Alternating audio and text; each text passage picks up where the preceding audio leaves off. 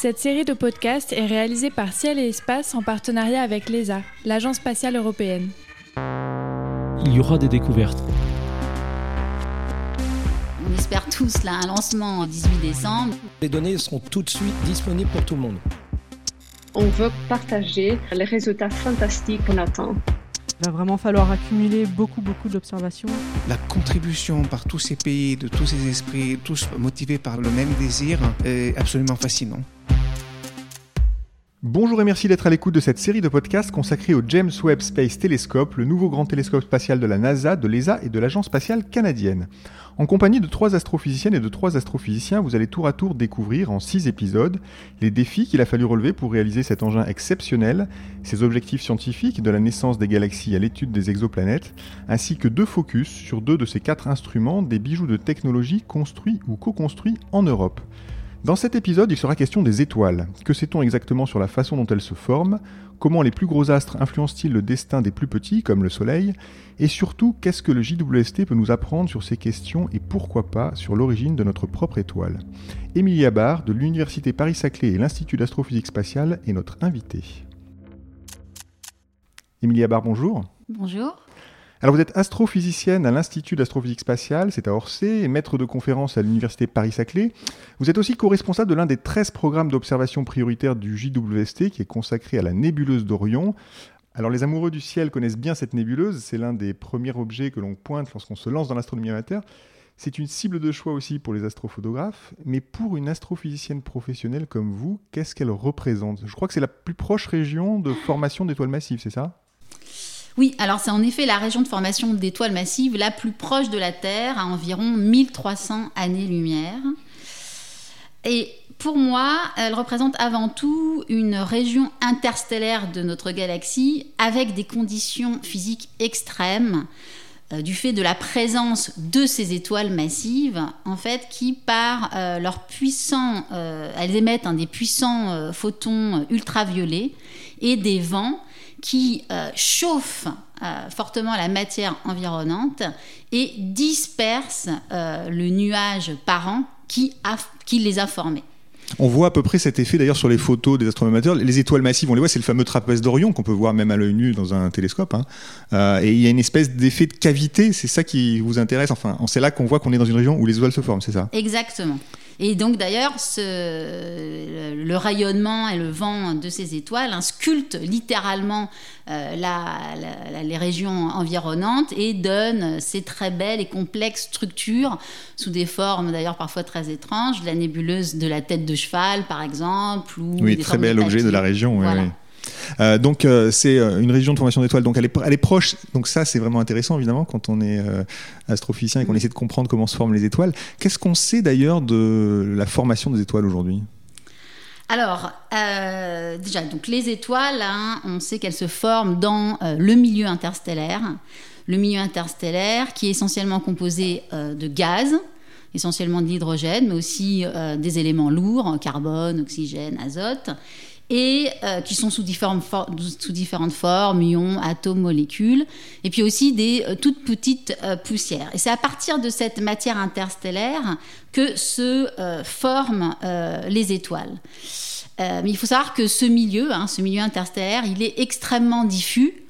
Euh, typiquement, hein, le nombre de particules qu'on trouve par centimètre cube, donc dans un dé à coudre, c'est, euh, je dirais, quelques centaines de particules. Si on compare euh, cette densité, ce nombre de particules à la densité, par exemple, dans notre atmosphère terrestre, c'est quasiment vide. Hein. C'est dans notre atmosphère terrestre, le nombre de particules, c'est des milliards de milliards de particules. Donc, ah il y a une énorme différence de densité de, densité de particules par centimètre cube. Ça veut dire que c'est presque étonnant d'ailleurs qu'on y trouve des molécules euh, dans cet espace si, si dilué.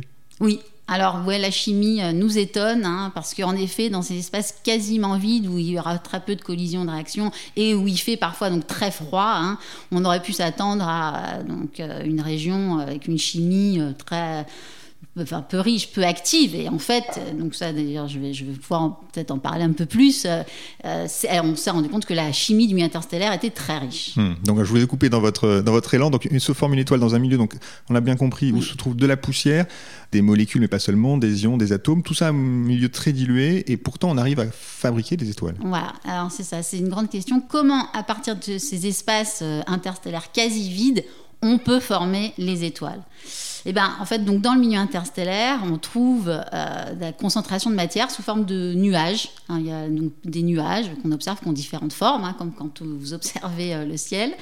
Et euh, ces nuages, quand ils accumulent suffisamment de matière, ils vont à un moment donné être instables gravitationnellement. En fait, ils vont se contracter sur eux-mêmes par donc sous leur propre poids ils vont s'effondrer, euh, on parle de collapse, hein, et ils vont former euh, des cœurs, euh, des cœurs denses qui vont former des étoiles. Et puis autour, de ces jeunes étoiles aussi, il y aura un disque de matière dans lequel va se former les planètes. Donc c'est un système, c'est un, processus assez, assez complexe. Tous les éléments du milieu interstellaire jouent leur rôle dans cette, dans cette cuisine-là?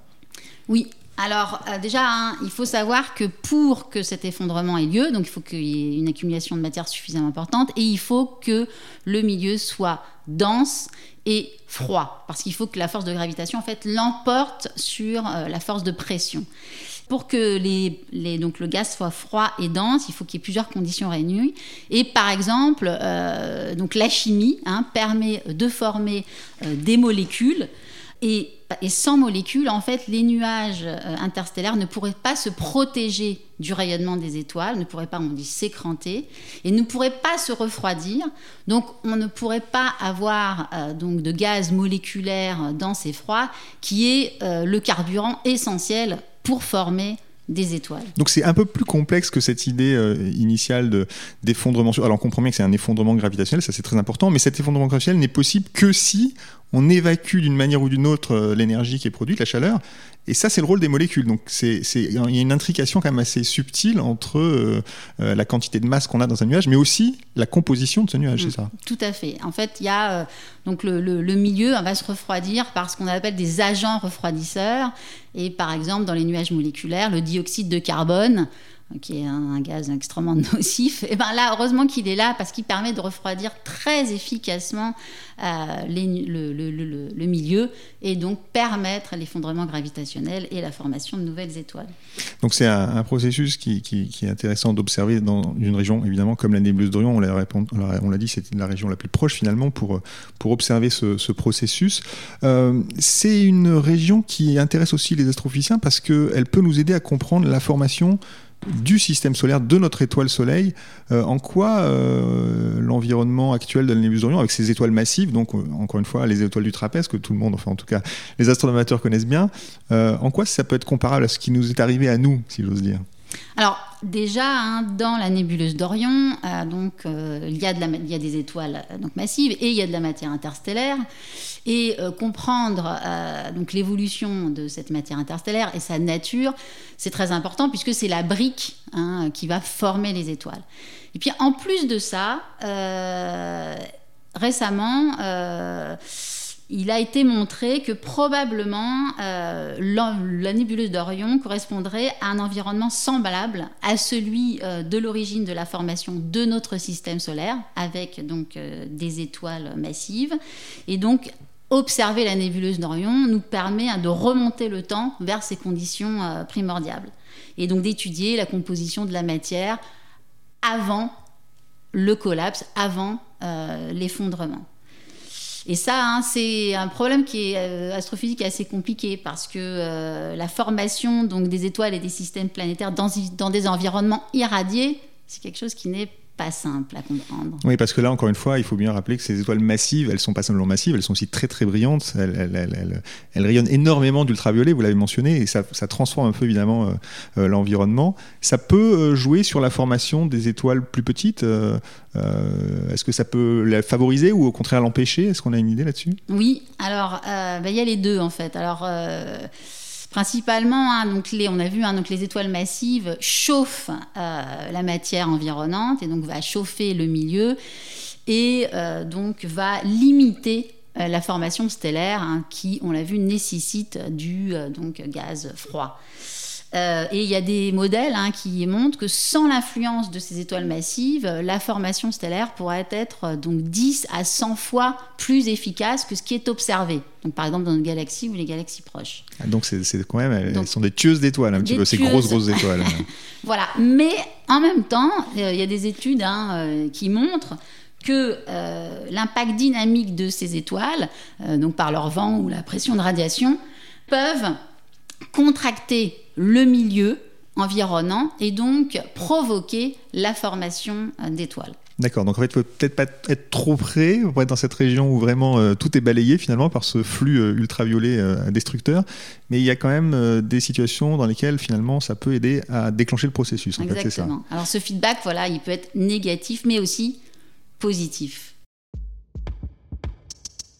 Alors venons-en au, projet d'observation, euh, programme d'observation prioritaire du web, hein, dont vous avez la co-responsabilité, qui va spécifiquement pointer, euh, alors pas toute la nébuleuse, parce que la nébuleuse, on l'a dit, elle est proche, en fait elle est très grande, hein, si euh, les amateurs peuvent la voir euh, dans un instrument, euh, on peut même la voir à l'œil nu d'ailleurs, la nébuleuse d'Orion, c'est qu'elle est immense, et le JWST, euh, c'est quand même un télescope de 6 mètres 50 avec un champ de vue qui ne sera pas euh, aussi grand que la nébuleuse elle-même, et vous allez pointer en particulier une région qui s'appelle la barre d'Orion. Alors expliquez-nous de quoi il s'agit.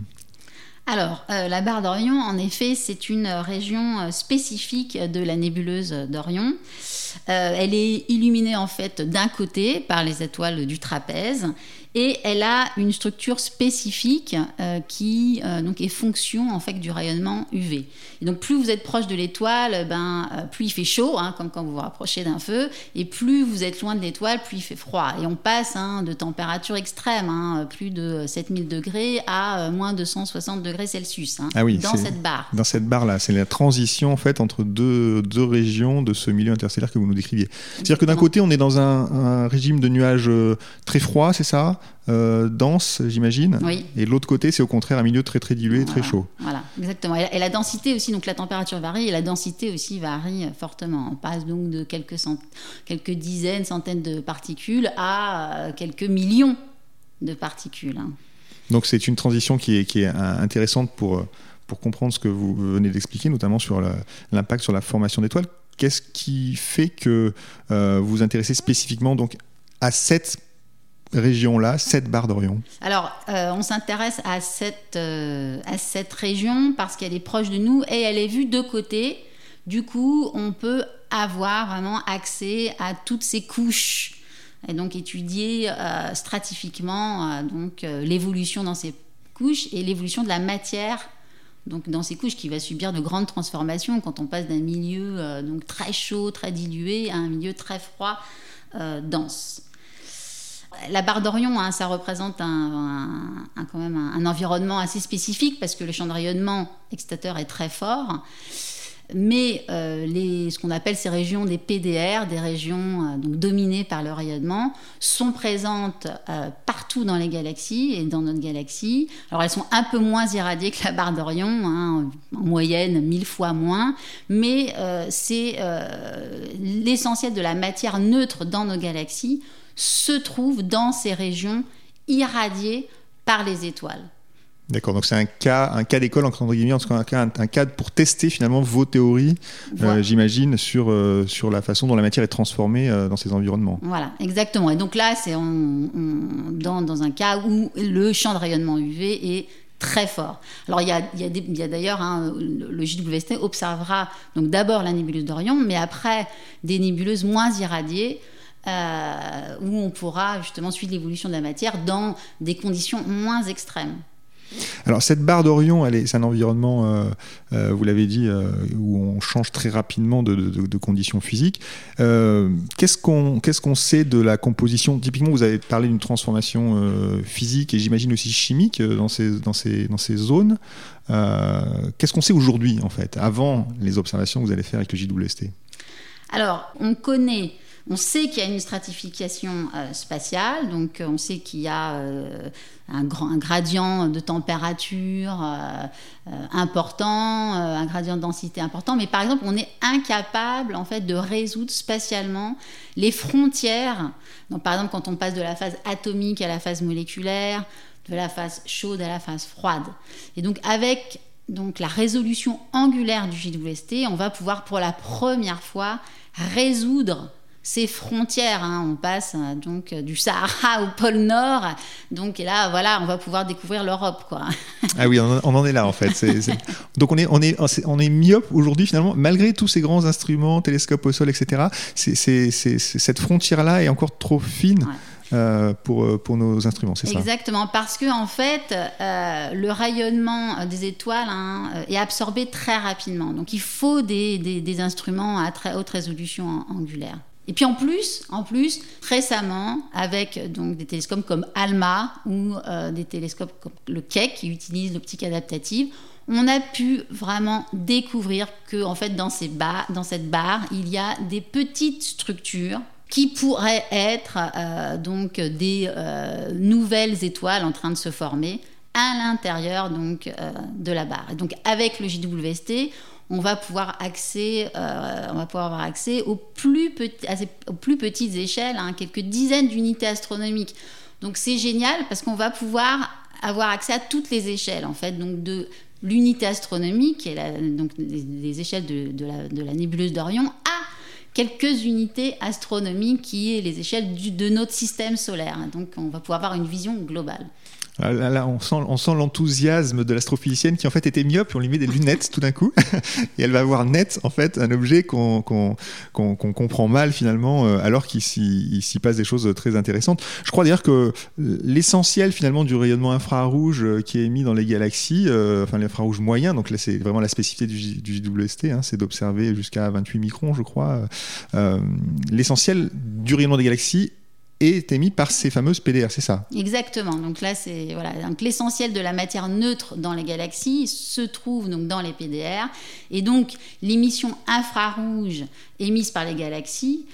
Euh, ben, provient essentiellement de ces PDR. Donc c'est vraiment enfin, important euh, d'étudier en détail les PDR, donc ces régions qui sont proches de nous, parce qu'elles elles vont nous aider à interpréter donc euh, l'émission donc euh, qui provient des galaxies, des objets beaucoup plus lointains où on ne peut pas résoudre en fait justement euh, les phases froides, des phases Faut pas trop en demander quand même. Dans une galaxie extérieure, ça serait compliqué, oui. Et puis en plus, alors ça, c'est l'étude de, de, de, ben, de, la barre d'Orion, de, ces régions euh, dominées par le rayonnement proche. Elle est importante pour comprendre les objets les plus lointains, donc qui sont euh, donc peuplés par ces, par ces régions, mais aussi pour les objets compacts comme les, disques protoplanétaires, hein, où il y a aussi cette transition en fait d'un gaz chaud à un gaz froid, et qui, qui sont si petits que même avec le JWST, on ne pourra pas résoudre euh, donc, euh, ces, frontières.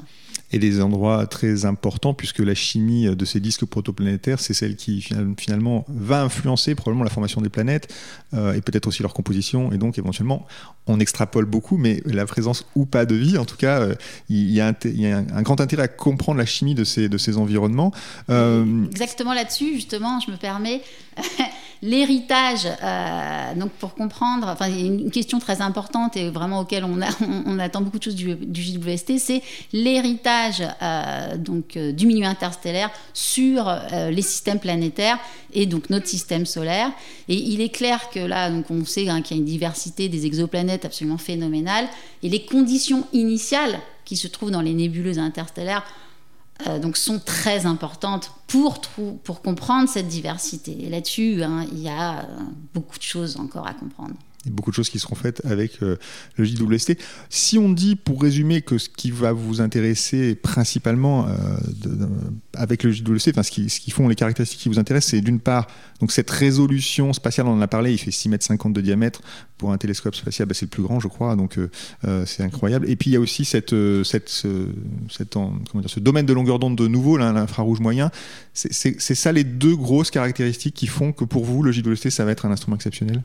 Oui, alors en effet, euh, l'accès hein, de façon continue au domaine de longueur d'onde entre 0,6 et 28 microns, où on trouve euh, donc un grand nombre de signatures de la matière interstellaire, que donc soit sous forme gazeuse, soit sous forme solide, avec l'accès à des échelles spatiales euh, donc euh, diaboliques c'est vraiment la clé pour l'étude de, ces régions, mais aussi euh, la grande sensibilité du JWST nous permettra euh, donc de euh, découvrir des structures donc, qui, qui, émettent faiblement et qu'on pourra pour la première fois donc avoir accès avec le JWST. Puis on aura aussi un rapport signal à bruit voilà, du tonnerre. Donc des données de bonne qualité euh, qui sera peut-être plus simple, enfin que, j'imagine que vous allez pousser euh, évidemment l'instrument à, la limite de ses capacités, donc il y aura toujours un moment du traitement donné un peu, un peu sérieux, j'imagine un peu compliqué.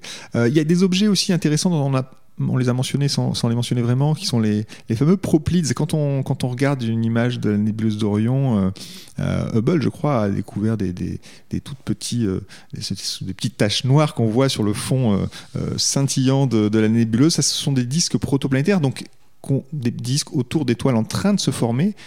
Et là, je crois aussi que le JWST va pouvoir apporter beaucoup d'informations sur ces objets. Tout à fait. Le JWST est complètement adapté pour étudier ces proplides, parce que le champ de vue du JWST, euh, notamment donc pour les spectromètres, hein, c'est euh, euh, quelques, quelques arcs secondes, donc c'est exactement la dimension des proplides, et on aura avec la résolution angulaire la possibilité donc de résoudre donc ces objets-là.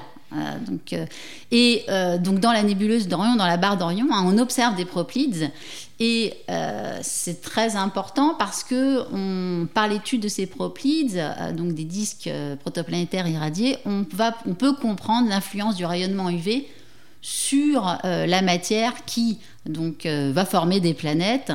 Et on sait que ce rayonnement UV peut avoir un effet négatif, hein, donc notamment par des effets de photoévaporation, donc peut détruire, évaporer donc des observations qu'on va suivre euh, vraiment euh, avec, euh, avec attention. Ça, commencera quand d'ailleurs le programme d'observation dont, vous êtes responsable devrait démarrer à quel moment?